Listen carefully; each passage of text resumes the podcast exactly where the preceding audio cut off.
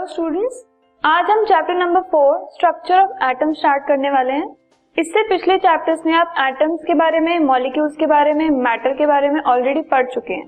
So you know that matter it is made up of tiny particles and उन tiny particles को हम atoms and molecules भी बोलते हैं। तो मैटर क्या होता है? डिफरेंट मैटर्स के कैरेक्टरिस्टिक्स क्या होते हैं? ये सब आप कर चुके हैं। एटम एंड मॉलिक्यूल्स के कैरेक्टरिस्टिक्स क्या होते हैं? ये हम पिछले चैप्टर में देख चुके हैं।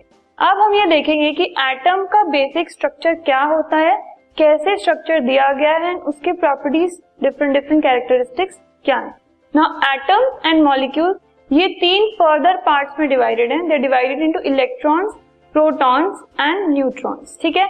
इलेक्ट्रॉन्स प्रोटॉन्स न्यूट्रॉन्स क्या होते हैं?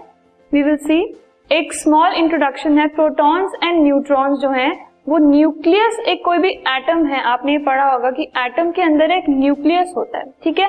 सो so, जो मॉलिक्यूल्स जो सब्सटेंसेस सॉरी जो न्यूक्लियस के अंदर होते हैं उनको हम कहते हैं प्रोटॉन्स एंड न्यूट्रॉन्स एंड जो आउटसाइड द न्यूक्लियस जो सब्सटेंसेस होते हैं जो रिवॉल्व करते हैं उनको हम कहते हैं electrons so there are three substances electrons protons and neutrons जिसमें से प्रोटॉन्स एंड न्यूट्रॉन्स न्यूक्लियस के अंदर होते हैं एंड इलेक्ट्रॉन्स न्यूक्लियस के बाहर होते हैं। Nucleus it has a positive charge वो पॉजिटिवली चार्ज होता है न्यूक्लियस एज अ होल ठीक है? अगर हम न्यूक्लियस की बात करें अगर हम पूरे एटम की बात करते हैं ठीक है? तो पूरा एटम जो होता है वो न्यूट्रल होता है। किसी भी चीज़ को न्यूट्रल होने के लिए हम क्या कहते हैं कि जो नेगेटिव एंड पॉजिटिव चार्ज है वो बैलेंस्ड होना चाहिए। मतलब इक्वल नेगेटिव चार्ज होना चाहिए एंड इक्वल पॉजिटिव चार्ज होना चाहिए। सो so, पूरा एटम अगर वो न्यूट्रल है तो इसका मतलब उसके अंदर इक्वल पॉजिटिव चार्ज रिजाइड कर रहा है उसी के इक्वल नेगेटिव चार्ज भी रिजाइड कर रहा है।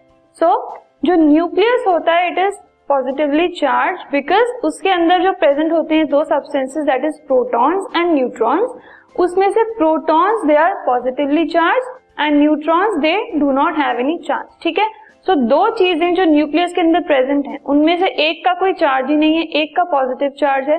सो दैट मीन्स न्यूक्लियस का जो चार्ज हो गया वो क्या हो गया?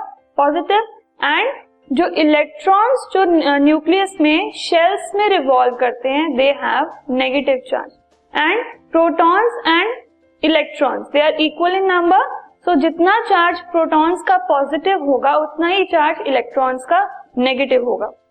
सो ये सेम इलेक्ट्रॉन्स का नेगेटिव चार्ज लेकर एंड प्रोटॉन्स का पॉजिटिव चार्ज लेकर atom as a whole it remains neutral so उसकी जो electrical it is electrically neutral ठीक है? So we can say that number of electrons present in an atom is equal to the number of electrons present sorry the number of protons present in an atom ठीक है? सो nucleus के अंदर के जो दो substances है protons and neutrons उसमें से protons are positively charge and electrons they are revolving outside the nucleus they are negatively charge we will move on for the for next top